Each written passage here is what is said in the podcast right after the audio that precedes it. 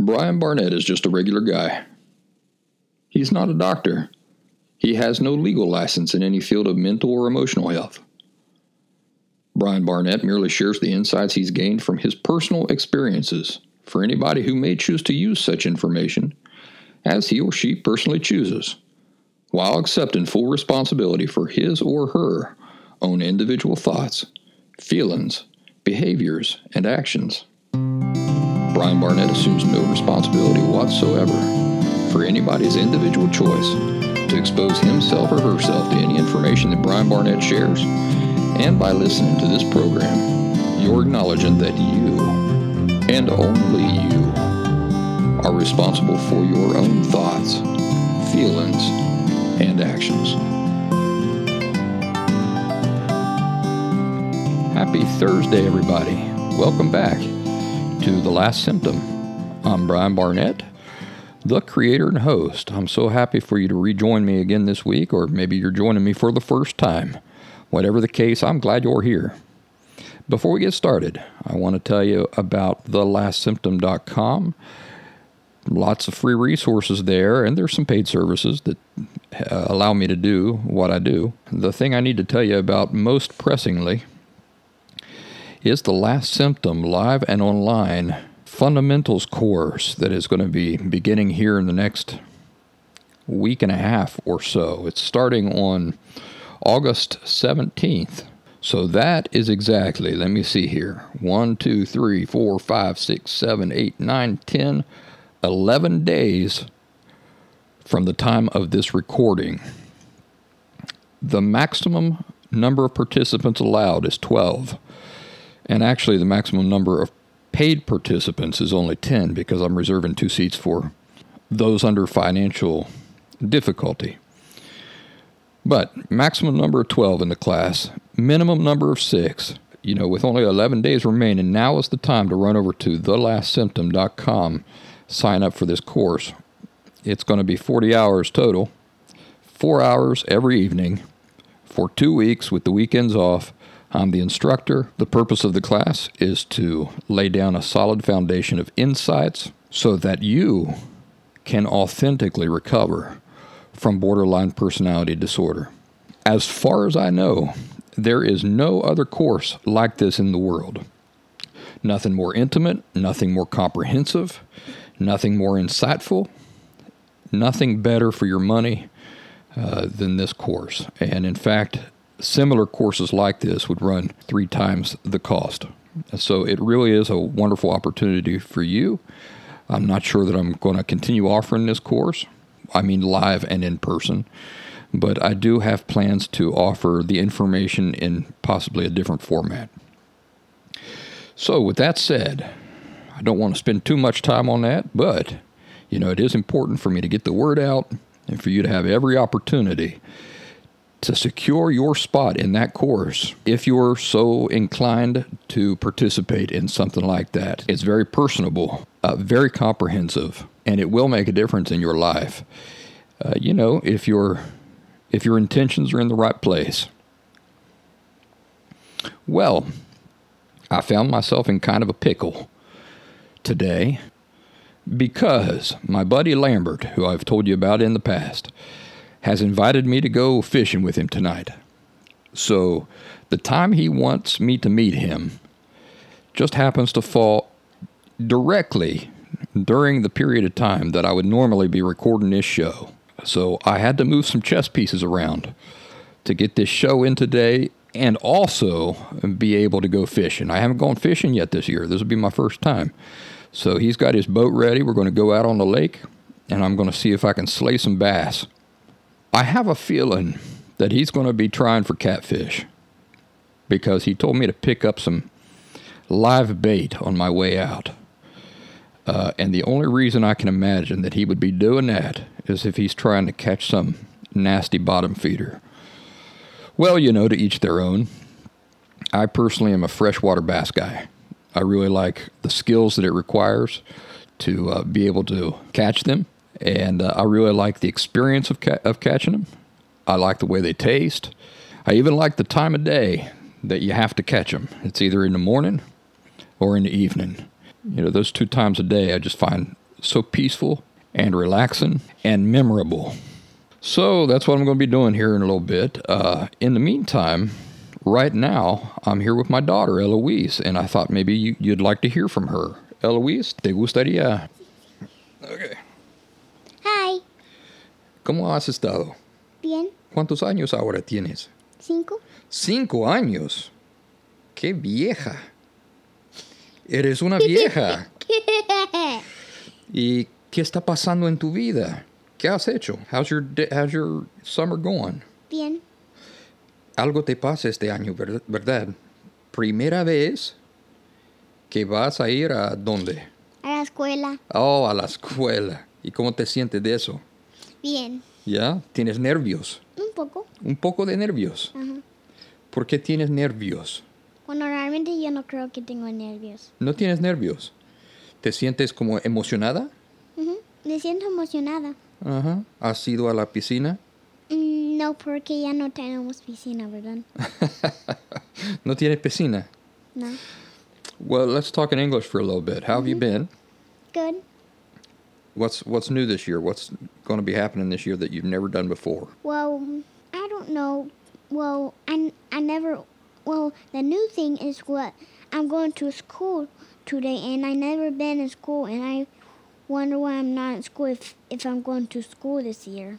Oh yeah, you're going to be going to school for the first time in your whole life. Are you nervous about that? No. Not at all. No. Are you excited? Yeah.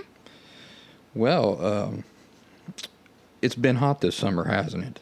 It sure has. Hotter than Orson's butt crack.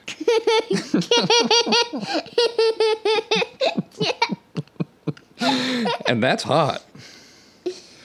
All right, well, let me finish up this show. You want to say anything else to everybody out there? Tell them, uh, hey, you all stinkies, have a good time. Hey, all stinkies, have a good time. Tell them, uh, be good to yourself. Tell them, do something good for yourself this weekend. Do something good for yourself this e- this this weekend. this weekend. Ajá, este fin de semana, así se dice. Uh, what are some, ¿Tienes alguna idea de lo que pueden hacer? ¿Algo bueno que pueden hacer para ellos mismos? What, or do you have any ideas of what they can do for themselves? Say it. You can say it in Spanish and in English if you want. I, think I'll say it in Spanish. Okay.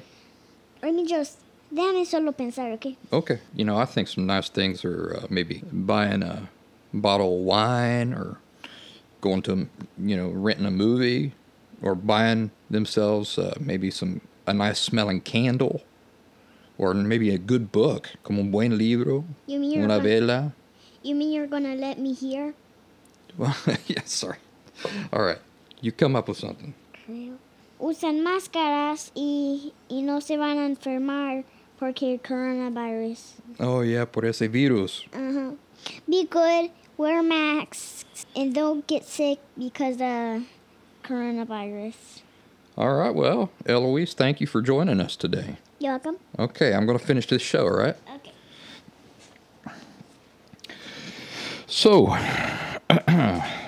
today's uh, topic is emptiness, you know, chronic emptiness. Let's address that so I can get this show broadcast and uh, get my myself out on the lake. hey, I'm allowed to do fun things too, folks. but I'm not going to cheat you today. The, the information is going to be as rich as ever, all right? I promise.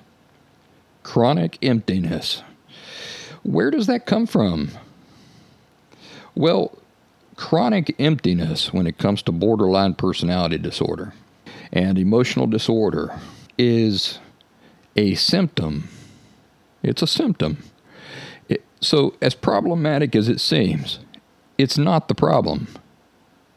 You know, it's problematic, but it, it ain't the problem. And as I've explained in my work a million times, nobody ever fixed a problem by focusing on and addressing the symptom of a problem. Now, in our work of recovery, we do focus on symptoms, but for what reason? The reason we focus on symptoms is because they point to and inform us about what the cause is. So that is the real purpose for f- focusing on any symptom. But, you know, I've used this illustration in the past. Let's say you have a terrible headaches because of a brain tumor. The headaches are problematic, but they aren't the problem. When you take aspirin, have you addressed the problem? No, you you haven't. You've merely treated the symptom temporarily. Has your problem gone away? Well, you already know the answer to this. Why anybody on the internet or anywhere else thinks that the formula works any differently for things like borderline personality disorder, now there's a real study in human psychology. If chronic emptiness is a symptom of borderline personality disorder, the correct question to be asking is what is the cause of borderline personality disorder? And how do I address that? Because you see, if you never identify and address the underlying cause, anything you do to treat your chronic emptiness is ultimately a waste of time, attention, and effort. Just like taking aspirin for a brain tumor, the problem is not going to go away.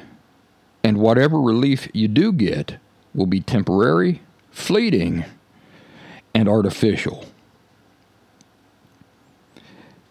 Every single person with borderline personality disorder lives with two subconscious or unconscious foundation certainties. These are underlying mis- misperceptions or misconceptions that they live with, whether they're aware of it or not. And uh, they are number one, my feelings are inherently irrelevant and shameful, devoid of inherent worth. Number two, if my feelings are inherently irrelevant and shameful, devoid of inherent worth, then so am I. Notice, these two beliefs involve things of an inherent nature. And it's this perception about their inherent nature that causes the greatest amount of chaos. You know, something that is inherent is that way naturally. Nothing external has to make it that way. So, for example, ice is inherently cold.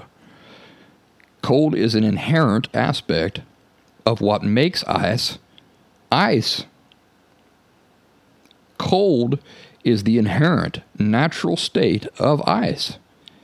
It always has been, and it always will be. No external factor will ever change this, and in fact, nothing at all will ever change this. For ice to not be cold would mean that you now have something else. Whatever it is, it ain't ice. That's how inseparable cold and ice are. They're inseparable. So, do you see that inherent aspects involve inseparable features of what makes a thing a thing? So, when I say that folks with borderline personality disorder live with an erroneous, subconscious, underlying perspective that they themselves and their feelings are inherently irrelevant and shameful, devoid of inherent worth, this is a big deal. What it means is that they perceive this as the natural, inherent state of the very nature of what they are as people, as well as the very reality making up their feelings. When I say uh, that they view their feelings and they themselves as devoid of inherent value, this is a huge deal. It means that they perceive their own natural state and the natural state of their feelings as being completely without any value whatsoever. You see that? That is the, their natural state. They are without value. In order to have value, something external has to provide it. So nobody who lives with the false underlying certainty that they are naturally devoid of inherent value and that any sense of value they will ever get to experience is dependent on external things. Nobody who lives this way can ever truly feel anything other than empty. do you see? Empty is the only thing that that can translate into. What is the opposite of feeling empty, and where does that come from? The opposite of feeling empty is the feeling of self sufficiency and contentment. And this is simply a naturally occurring result of living with the underlying understanding that you have inherent worth, which, as you might have noticed, is the exact opposite foundation belief system than the one folks with borderline personality disorder walk around with.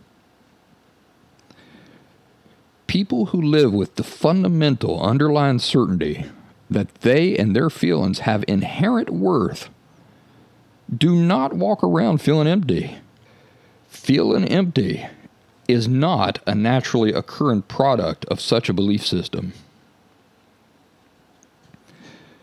Now, consider some of the naturally occurring results that simply come with knowing that you and your feelings have inherent value. And what I'd like you to do is compare them to what you know about what it's like to live with borderline personality disorder. All right? This is a contrast for you. Emotionally healthy people who live with the foundation perception that they and their feelings inherently matter, number one, they do not depend on anything external in order to temporarily experience a fleeting sense of value. Number two, they're able to maintain contentment no matter what's going on around them. No matter what their circumstances are, no matter how much money they're making, no matter what kind of car they're driving. Because, number three, they themselves are generating their own sense of worth from within themselves. Number four, they don't need others to complete them because they complete themselves. Number five, they don't view negative experiences in life as being confirmations that they are worthless. Because of this, they, six, don't perceive everything negative that they encounter as being personal affronts. Getting cut off in traffic, for example, is not a personal affront. Uh, somebody taking the last roll of toilet paper at the Piggly Wiggly, they don't view that as a personal affront. Number seven, they are naturally self confident and relaxed. Number eight, they experience lives of relative peace and of genuine contentment. Number nine, they have no compulsion to compensate or make up for their imaginary worthlessness. Number 10, they don't walk around in a state of perpetual frustration with life. Number 11, they don't feel empty. Number 12, they genuinely like themselves and they treat themselves as if they do. So, these are just a few naturally resultant effects of living with the accurate understanding that being a person means that you and your feelings have inherent value. I pulled them off the top of my head when I was originally writing the article that this episode of the show is based on. If we were trying to create a comprehensive list, believe me, it would go on forever. But by contrast, let's create a similar list for people who believe that they and their feelings are inherently irrelevant and shameful, devoid of inherent worth. All right? So here's their list. As a direct result of believing that their feelings and that they themselves are inherently irrelevant and shameful, devoid of inherent worth, they, number one, depend completely completely on external sources of validation at all times. Because, number two, they are completely incapable, as long as they live with this emotional disorder, of generating their own sense of worth from within for themselves. Number three, any sense of contentment they get to enjoy depends on what others are doing or not doing, or on what is happening around them, what their circumstances are, the things they have or don't have. Number four, they are on a never ending mission to find external things to supply themselves with a sense of fullness or of fulfillment. They are constantly trying to fill their emptiness. This can involve material things, food, sex. I've seen people do it with pets, getting a new pet every six months. And even other people. They use other people as an external way to try to fill their emptiness or to fulfill them. Number five, they view potential romantic partners as being their saviors who will complete them because they're unable to feel whole on their own. Number six, they subconsciously perceive every negative experience in life as confirmation of what they already believe that they are worthless. By extension, they, number seven, sensitively view every negative thing as a personal affront. So, Somebody takes the last roll of toilet paper at the Piggly Wiggly. That wasn't random. That's just the universe emphasizing how worthless they are. They're so worthless, they don't even deserve toilet paper. An opportunity to buy a roll of toilet paper. Number eight, uh, they have to fake self confidence. They walk around in a state of tenseness and anxiety. Number nine, they live perpetually frustrated because their lives are very disordered. Number 10, they live in constant shame over who they are. They're constantly trying to compensate or make up for being worthless. Number 11, they feel empty Nothing external can ever satisfy the feeling of emptiness. It's an endless pit. No matter how much they shove into it, the feeling of emptiness persists. Number 12, they secretly loathe themselves. And the way they treat themselves, including the way they neglect themselves, regularly demonstrates this. Did the person we just described sound familiar? Yeah, that person should sound familiar. And now you should be beginning to understand why the person with borderline personality disorder feels, thinks, and behaves the way he or she does, as well as the underlying cause for this. As you can see, seeking a treatment for the symptom of emptiness is not constructive. Rather, the only true solution is working to understand and undo the underlying causes. That is the problem. So, if you've been with me for any length of time, you know that my work here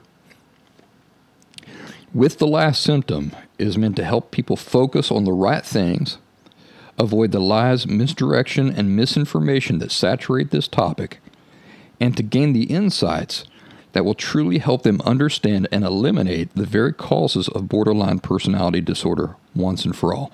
After all, you don't want to be popping aspirins for the rest of your life and forever dealing with the same problems. So, I strongly encourage you to take full advantage of this of the episodes of this podcast. Listen to them all. They don't have to be in order. You can skip around to the ones that cover topics that most catch your attention in the moment. Or, you know, do it however you'd like to do it. Also, please take full advantage of the articles that I've been adding a lot to here lately over at thelastsymptom.com. Uh, and there and here, I comprehensively address all these things related to borderline personality disorder, emotional disorders in general, emotional health and emotional unhealth, and especially authentic recovery. Well, ladies and gentlemen, that's all I've got for this week. One last time, I'd like to remind you about the last symptom West Coast Fundamentals live and online course that's beginning in a mere 11 days. Be sure to get in there while you can. Secure your spot.